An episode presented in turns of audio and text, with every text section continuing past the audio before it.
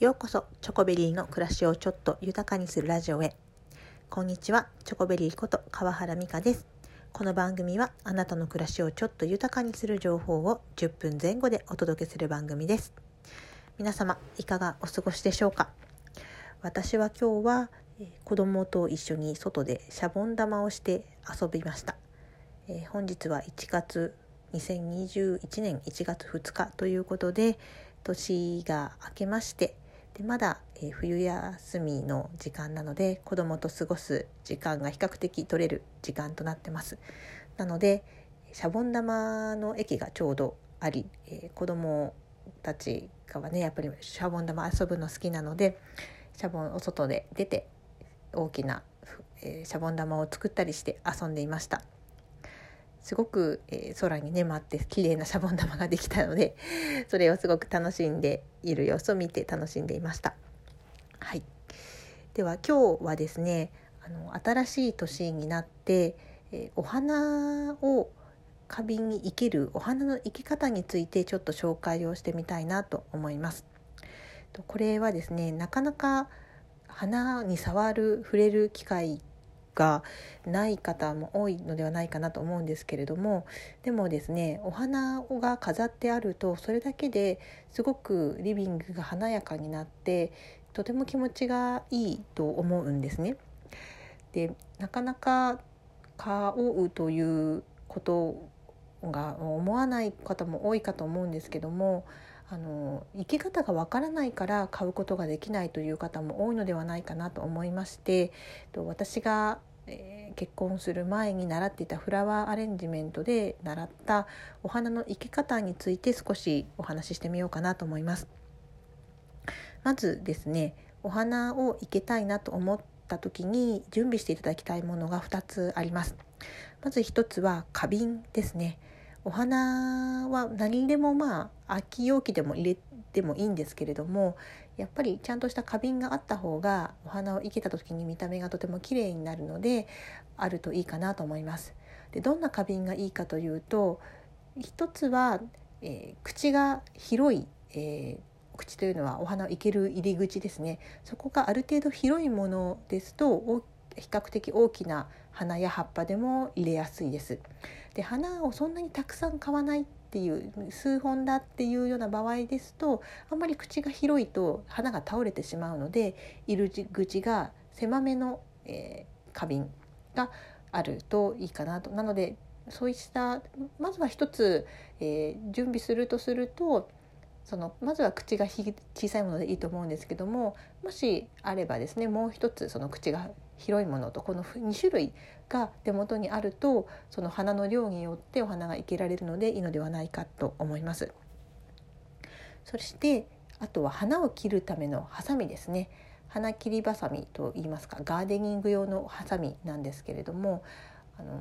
これもちゃんとあるとあの茎がとても切りやすいですし他のハサミと区別して扱うことができるので花を切る用のハサミというものも準備してあるといいかなと思います。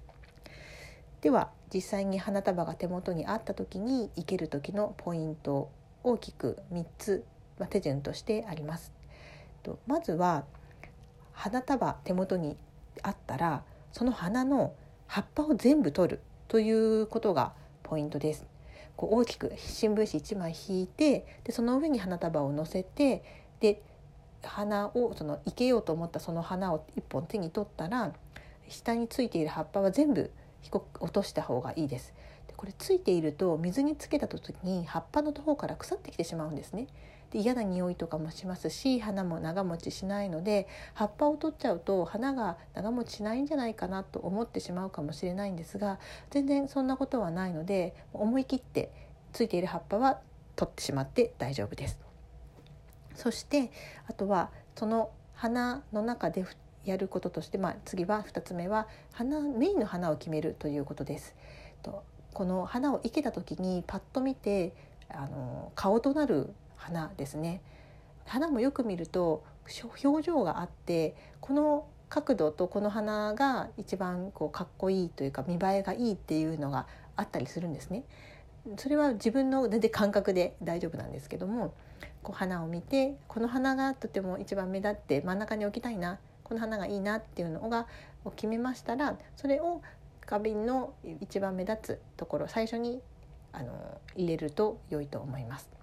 で花がたくさんあったり葉っぱもたくさんある時には、えー、その葉っぱを使って花を差し込みやすいようにまず足場を作るんですね花を何本かこう葉っぱを差し込んで、えー、それでそのメインとなる花を差し込むっていう手順になるんですけどもそんなに花が多くない場合にはもうメインとなる花の位置を決めて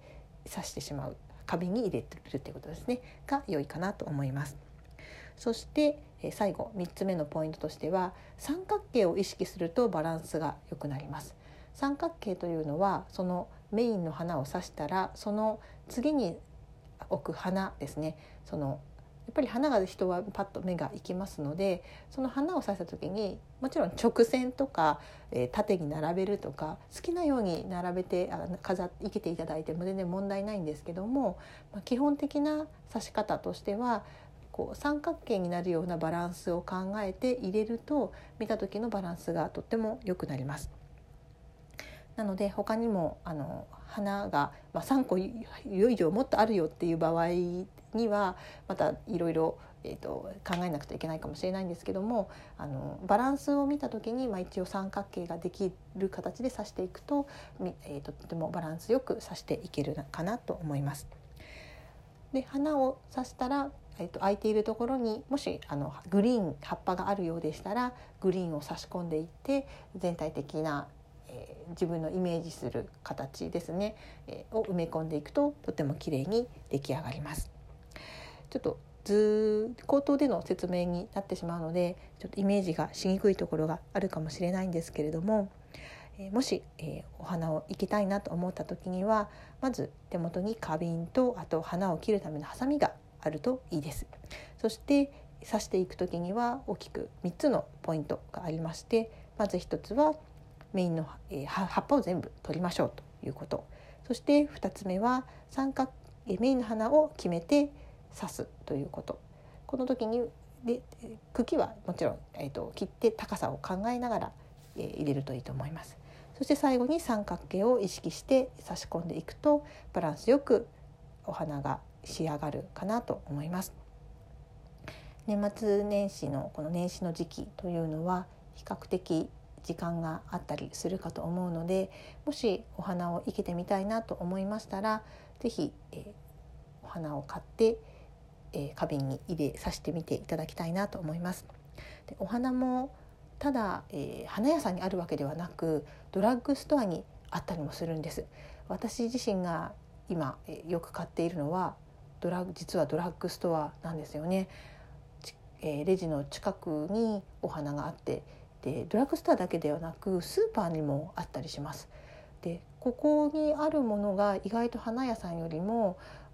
手頃な価格で手に入れることができるのでちょっと飾ってみるのにはいいのではないかなと思います。